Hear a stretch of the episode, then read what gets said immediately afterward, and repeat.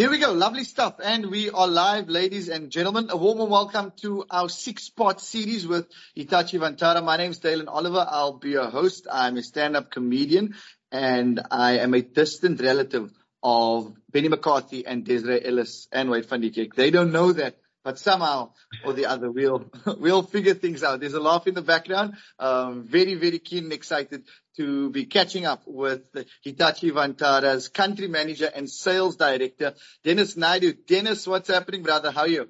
I'm all good, Dalin. Really good to see you again and catch up with you. Um, yeah, yeah. Looking forward to the series. And I believe that uh, we have some interesting things to talk about. So, yeah, we do. Before we get into the interesting stuff we need to talk about, I know you're a trendsetter, um, stayed and worked in many countries, including your, your home country, South Africa. Where in the world are you now? Just so that we have an idea. I'm in Johannesburg. You know, the pandemic has clipped my wings, right? So, you know, although we're resetting a little bit, I'm in Johannesburg where I belong, uh, home with the family. Um, yeah, and uh, enjoying it.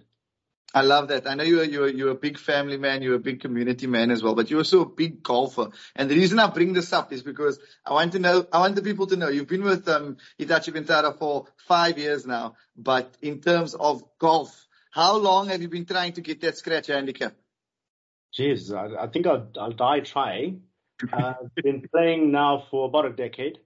Okay. Uh, I really didn't like the game to start with. You know, my dad was a golfer, and and and my first exposure to golf was being the caddy, which nobody really enjoys, right? Yeah. Yeah, I'd lug his bag around the golf course when he retired, and I, I really didn't like it. But then later on, when I started to play, I really enjoyed it. it was, uh, not a great golfer, but uh, it's great to be outdoors. You know, that's the best part. Yeah. Favorite golfing memory on or off the course? Meeting Tiger Woods, man. what? Uh, Tell us more, please, please. Yeah, I mean, it's about a month ago. Yeah, I've just landed in a, a, right place, right time. Got an invite to play in, a, in an invitational. Tiger Woods hosted it. I've got to meet Scottie Scheffler, Webb Simpson. I got to meet Sam Burns. I played a, a very limited field, 18 four balls, and we came at eight. Yeah, so that's that's uh, yeah, that's my brag. I love that. You know, as South Africans, we we we um claim being famous by virtue of our friends meeting people. So because you met Scheffler and Woods, by virtue, I needed to sign my T-shirt or my club when I when I see you again. So Dennis, let's let's get straight into it. I know you're very passionate about what you do. You've been with the Hitachi Vantara family for five years now. Please give us insight into the journey and, and where it all started and where you're at these days. Yeah, thanks, Dalin. It's it's um, you know, it can be a really long story because I can get into a lot of detail about all the things that make me happy, all the things that yeah. keep playing. And but I'll give you the précis version. You know, I, I joined five years ago. I've been in IT for two decades, uh, and I've, the first decade of my career was in retail. Um, and in two decades, I've worked for OEMs, uh, multinationals, uh, local systems integrators, and I was really not looking to move or change careers. And Hitachi came along, um, some people I knew, and said, you know, don't you want to come join this adventure? And I said, uh, yeah, let's look at it. And I looked at it, and the most appealing thing for me, um, Dalin, was uh, the the culture and the ethos of this business. Uh, a 110 year old plus, tried and tested uh, culture of humanness, if I want to call it that, that just resonated well with me. And you know, after a, a long time in IT uh, and being fixated on what I call value exchange. You know, I you find a customer, you understand a problem, and you figure out some technology that can help them, and then you make a bit of money on it. That's a value exchange. But I guess maybe it's old age or a little bit of maturity when you start to look at something's more important like purpose. Because giving value to an organization is only as valuable as what value they get out of it or what value. But there's got to be something bigger than that, right? Yeah. That's where I found a, a really you know, synchronous ethos with Hitachi that, that resonated very well with me about can we do something that, that leaves a legacy, that makes a change, that uh, impacts society and that helps people, helps the planet, helps, you know. Mm. And that was the most attractive thing. So five years with Hitachi, multiple roles, South Africa, Dubai, back in South Africa. Um, yeah, part of the family now. You, you're part of the family and you mentioned 110 years. That, that's a big deal because you survived two pandemics. and not not a lot of companies can say that. You know what I mean? And now you you're heading into the let's call it post new normal era with this fantastic ethos and, and philosophy of, of powering good. Give us some more insight into that and the reasons for it. Yeah, look, powering good. Forgive the pun. Is very powerful, right? Um, and that is the pillar of what Hitachi stands for. It is about making a difference and making something good. Um, uh, and not many companies would stand 110 years. In Hitachi, I think the longevity has always been about two things. Um, primarily, the the one thing that has never changed is the, the, the mission of this company is to contribute to society to the development of superior original technology and products, whether that's in trains or you know um, utilities or uh, IT, doesn't matter. That's the mission of what we want to do. And the second thing is, uh, Hitachi's always had a radar for what's coming next. What is going to plague us for the next 10, 15, 20, 30 years? Mm. And this is where it starts to get interesting because you, it's hard to stay relevant if you're only looking near horizon, right? Things change so fast. Yeah. You got to have your finger on the pulse all the time in this ever-changing world that, that we live in. in um, we we've seen it, globalization, um, more ways in which we connected now more than ever. But bigger picture for me, and I say this with so much sincerity, so many of us have heard the word and the brand and the name Hitachi. We've heard Hitachi Vantara. But if you go to a lot of laymen, including me, on the street and you say, give me some products, a lot of people will um and ah and they're not sure. So, so give us the, the fact sheet, the need yeah. to know of this is exactly what Hitachi, Hitachi Vantara does and this is what we're all about. Well, the list is uh, far too big to be definitive. So Look, there's there's a couple of pillars. So you know we're very strong in in the transport sector. You know our biggest business is rail. Um, little known fact, you know we we own and manage and run the Virgin Rail system in the UK, the underground tubes. It's done as a service to government. Um, wow. Derby uh, across Europe. So that's a very big, you know, we've got a, one of the top 10 fastest bullet trains in the world. So very big in transport, transport systems, management thereof, scheduling, ticketing, security, NOC services, SOC services, all of these acronyms. We're very big in power. So, you know, over the years, we, we've, uh, we've built power stations, um, you know, from normal coal power stations to all the way up to nuclear power stations and all of the th- things that go with it, you know, transformers and, and stepped down, stepped up transformers, all of that stuff. So we're very big in power, generation, distribution, automation, and even the transmission of the power. We're very big in, in agriculture and healthcare. So, you know, we have different business units that look after those sectors. And mm. then horizontally across all of that is where Hitachi Vantara kind of sits. It's the digital business. It's taking yes. all the IP from the field, whether it's in mining and old control systems, and bringing it into a modern, uh, modern world where a, a, a, customer or society eventually can benefit from the, the analysis of what is going on in these places. What can we predict? What can we do better? Yeah. You mentioned um, this these layers of industry that you're involved with. And my initial question is, when are we going to the moon? When are we going to Mars? Can can I get a ride with you guys? Take me to space. Is that possible? uh, look, Dalin, I, th- I still think uh, well, Elon Musk's a little bit ex- eccentric, right? Yeah. If you ask me in the highest, uh, you know, in a list, what is the highest priorities? I would say, can we make sure everyone on Earth has got drinking water? Can we make sure everyone's got power and there's no load shedding? Can we make yes. sure it's got food? Because look, we, we have food. Mm. Um, 100 years ago, a big problem was nobody had food. There was famine, you know, Kwashiorkor, and you look at Africa, we had, you know, places yeah. Ethiopia and Somalia. Now there's no shortage of food. It's just access to food. That's the problem. Mm. So, so those are the things I would prioritize. And going to the moon would be, it's not even on the bucket list for me. Fair point. Fair game. I hear you. And if, I mean, why would you want to have a bucket on the moon? It's just going to float away. It's no gravity. not going to work. Not going to work. So the megatrends, this is the word being thrown around. We know now more than ever data, um, crucial. This is the buzzword, but megatrends. Give me some more details, some more, some more insight. Make me understand this, like I said, as, as the person on the street. So when I chat to my friends, I go, this is why it's important.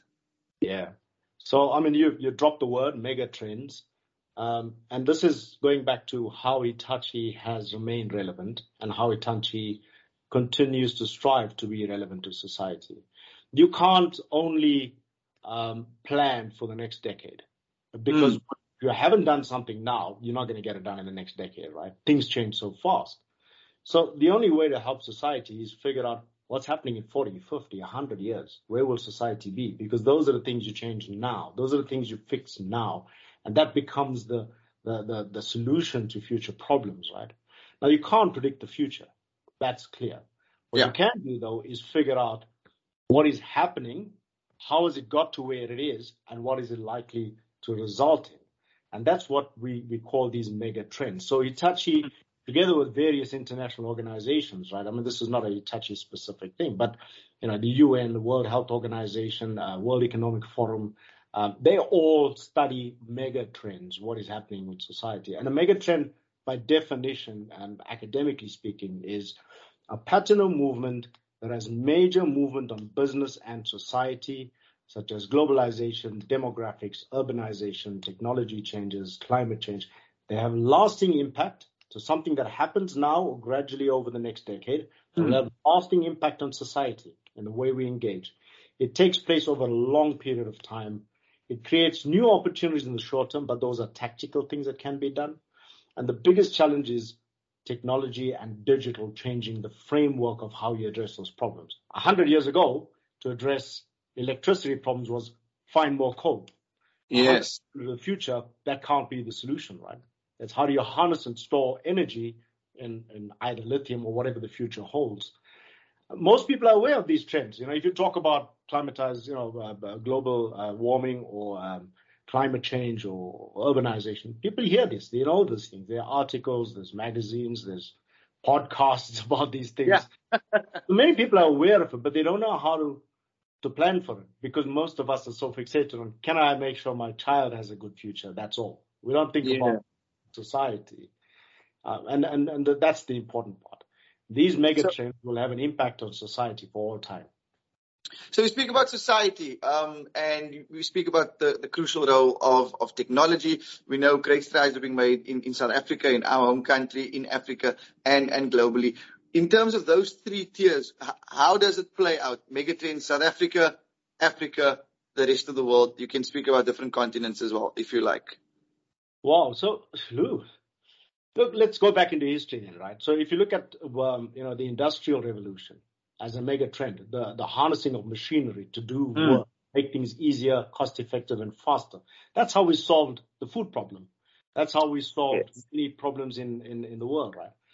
But, but the, the countries that harnessed that, you know, they, they were the ones that became the global economic powers and they control the, the planet based on the ability to be ahead of the curve, right? So you take the, the Americas, for example, a very innovative society, lots of money spent on research and development, figuring out what to do. You know, first man on the on the on the on, on the on, on the on the moon, mm. uh, uh, space travel, all of that. But uh, will that be relevant going forward? No, you got to look at what's the next one, right? So, in a global space, everything that happens in these mega trends will affect the whole world, not just Africa.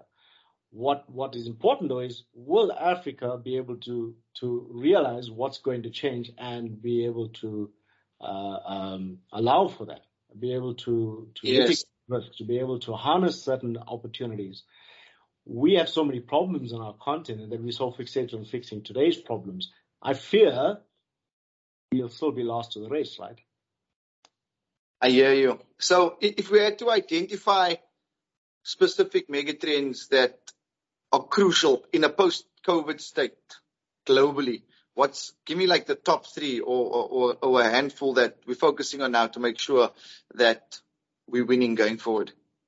Yeah. So um, look, this could be a lengthy one, so I'll talk about it one by one, right? And then uh, yeah.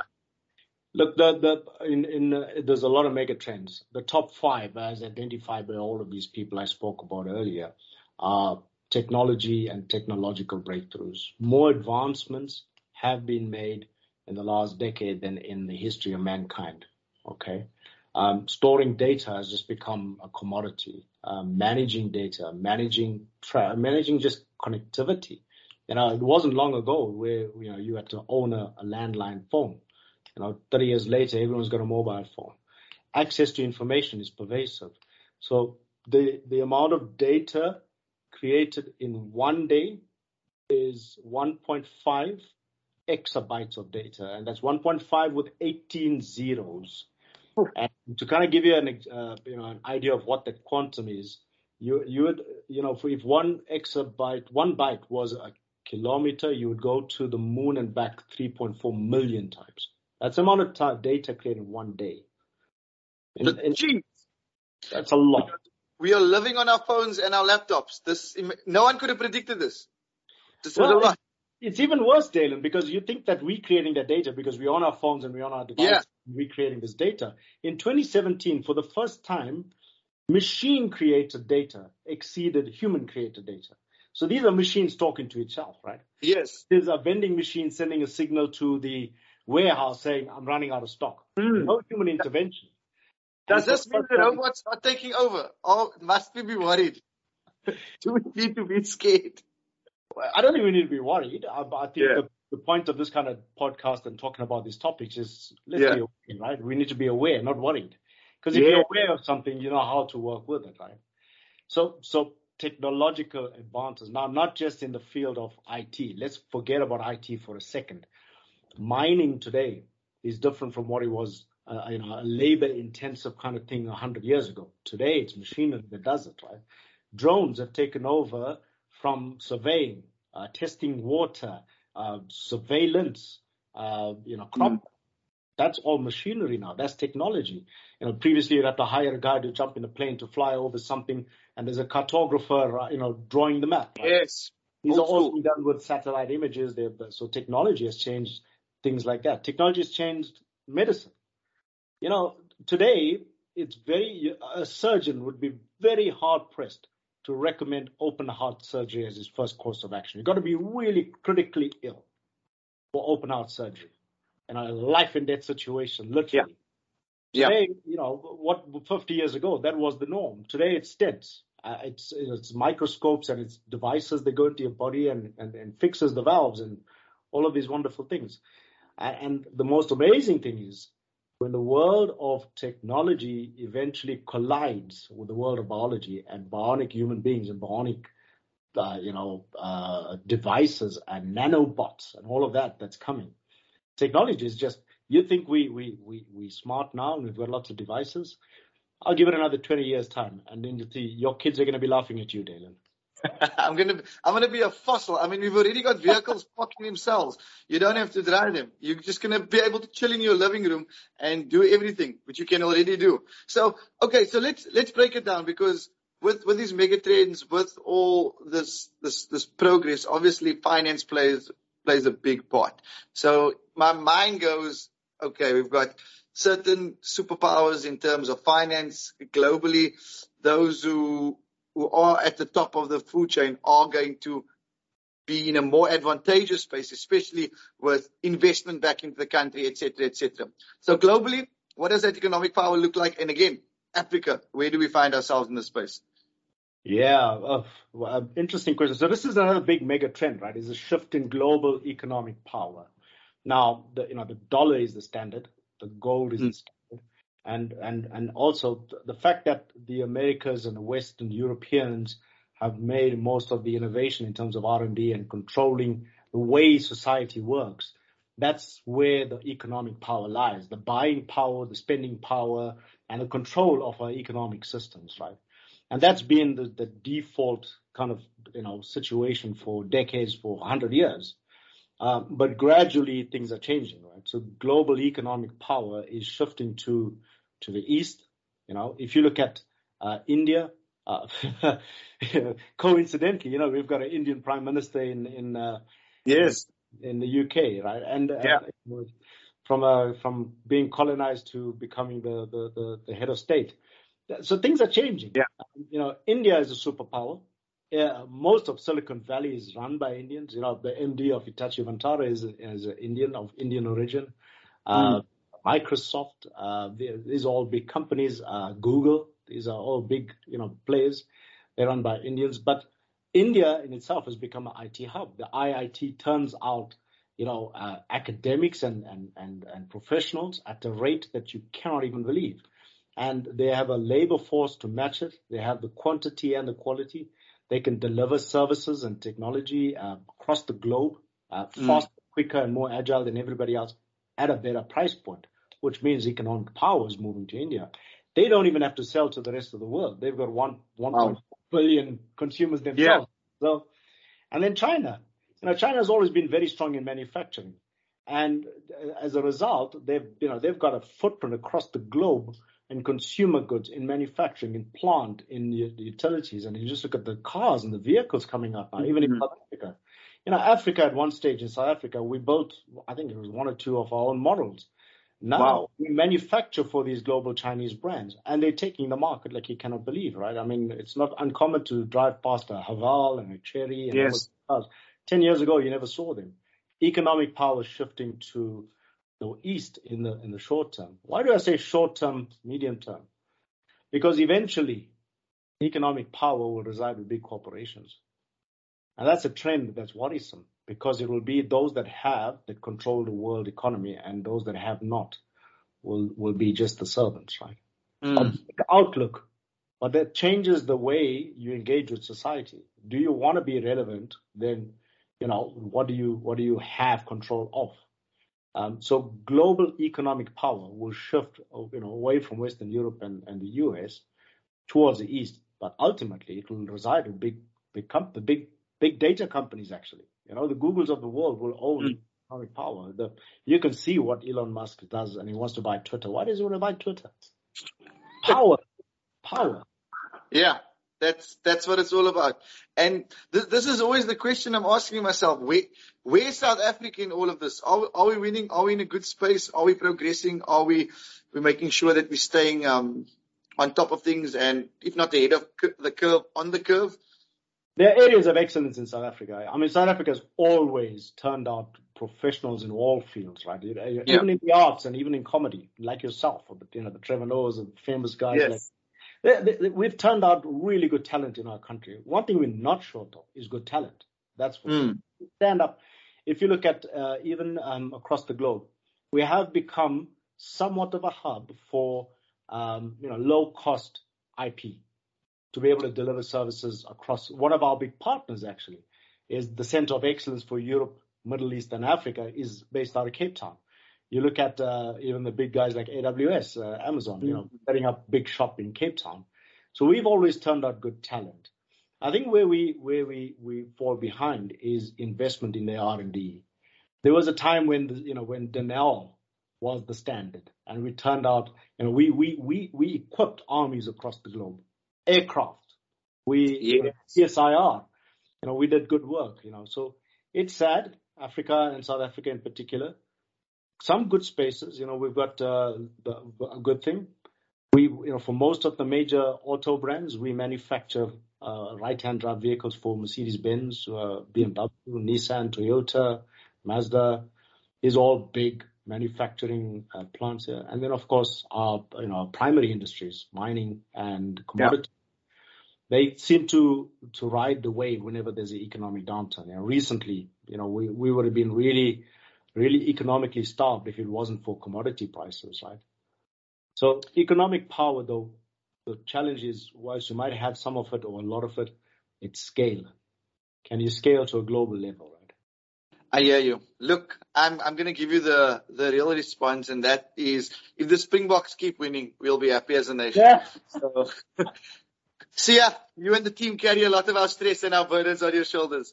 But Dennis, what I'm seeing is is this little ripple effect because we're going from um, your your your mega trends, and then you slowly but surely moving into your global economic powers, and then as a result, you're going to have rapid urbanization, and there's going to be demographic demographic shifts as well. Just give us more insight into this, and and a bit more detail again to to to the person who's maybe not aware of you know the little ripple that it has, and and the good that's coming from it.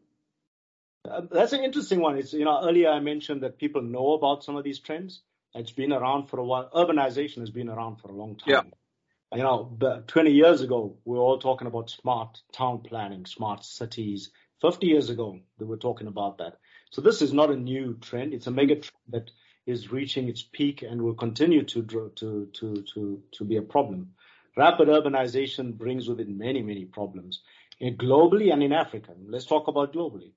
It means that that uh, burden is being placed on too few geographic locations, and that yeah. becomes a challenge because you got to deliver services. You got to have drinking. Like I said earlier, yeah, can we give everyone drinking water? But when you've got a, a, an infrastructure that doesn't cater for that, globally, you think we have problems in South Africa with water shedding? That's a problem globally, right? It's not a new problem yeah. for the world.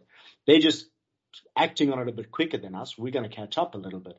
But bringing water to people, bringing transport systems. Now, bringing transport systems carries other problems because they place a burden on your emissions.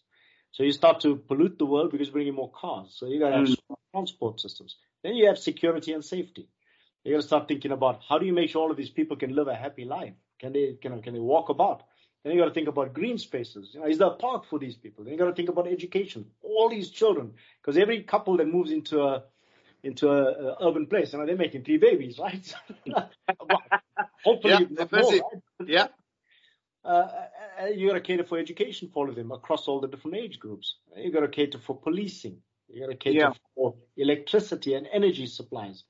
Now, you know, with all of that comes people wanting more appliances, more devices. Then you have more power consumption.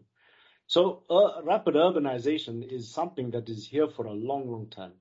Uh, you know, in another podcast, I'll go into more detail about urbanization and some of the things like, for example, what the Saudis are doing and what is being done in the Middle East and yeah. Asia. Those are really exciting things to do. But it's only enabled to if you're able to see that mega trend and understand what it brings to society. Yes. Able to plan for it. So, so that was like the third mega trend we were talking about.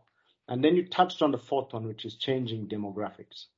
Okay. So changing demographics is the age groups and the, uh, you know, to use the term loosely, the the ability to, for someone at a certain age to still be economically active or actually active in society and contribute to society. Yeah, yeah.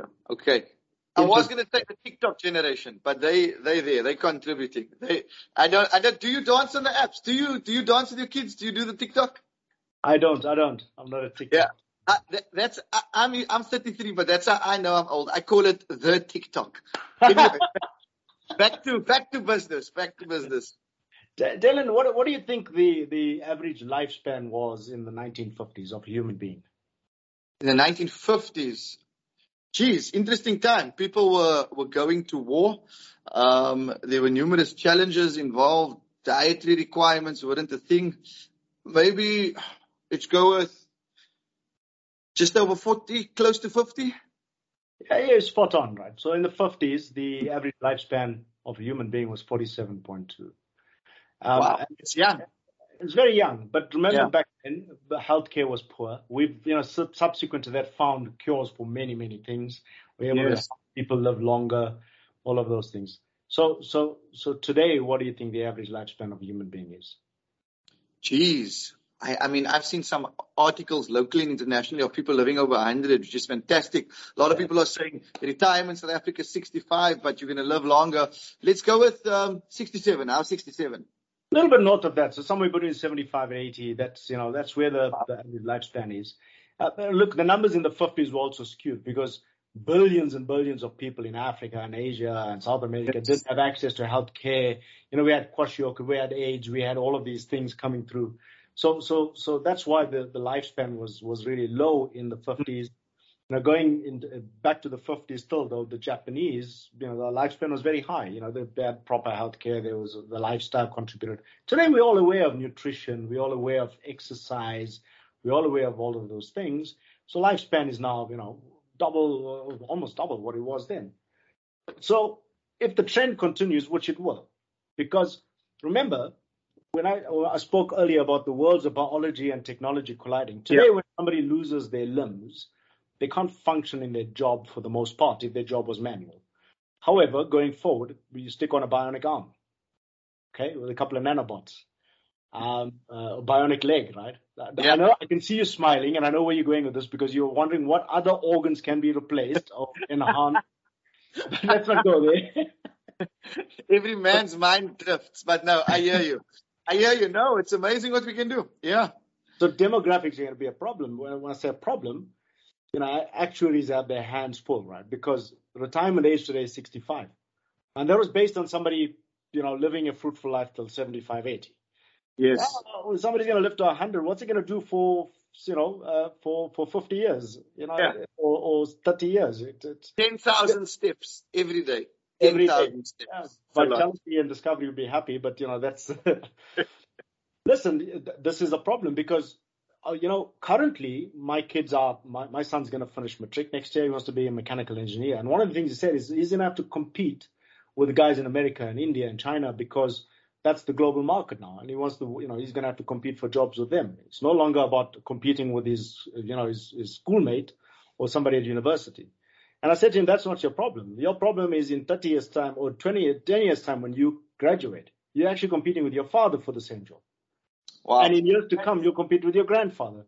And the Yeah. grandfather is probably more worthy to a business because he has not just the academic qualification, he's probably got the 50 years of experience as well.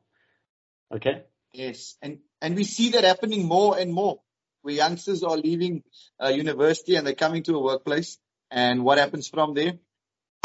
There's an individual who's 50 plus in the same um, job spec, and they're going, "But I should be here because I'm more youthful." Which is it, is it unfair? We don't know. We don't know. So, I mean, I turned 50 this year.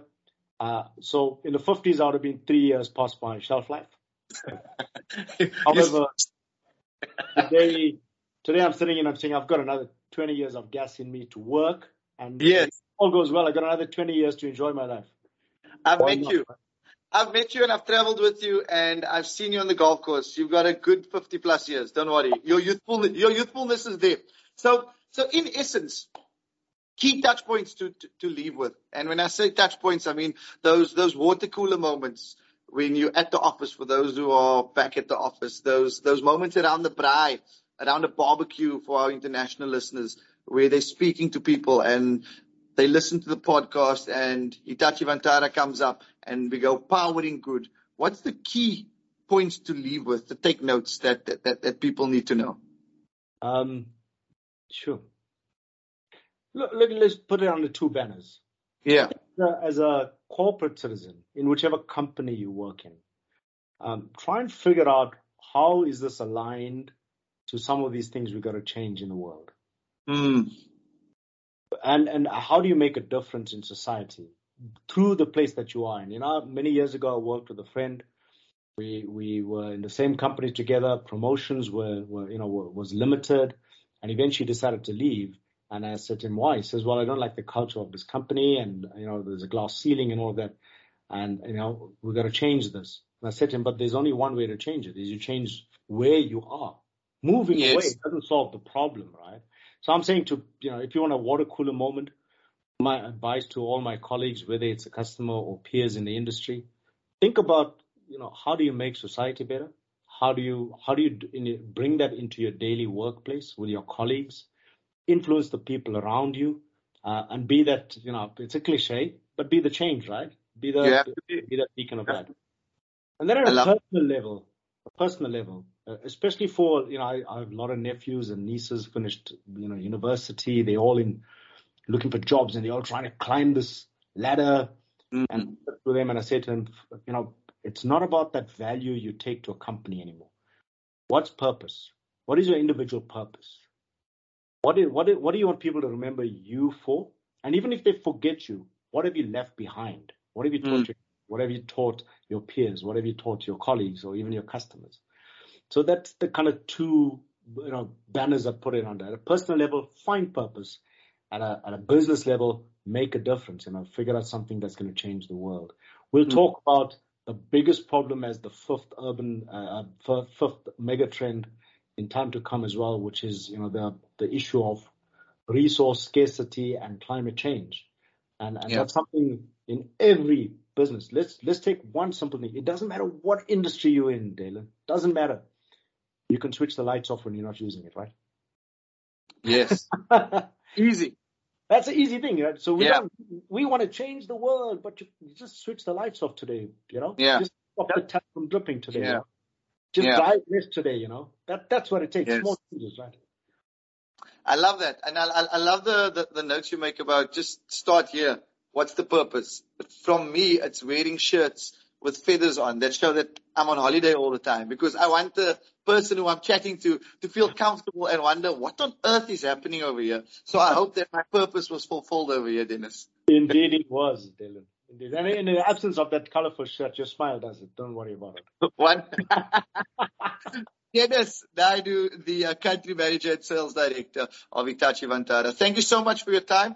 Thank you for, for, for chatting to us and for giving insight to the layman, the person who might not be in the industry and was aware of all of these things, but you kind of summed it up and made sure that we become more aware of the world that we're living in and going forward out to, out to make it a better space for everyone. Cliche, but true and important. Fantastic. Darren, good to chat to you as always. And yeah, look forward to the next one, buddy. Take care. Cheers, brother.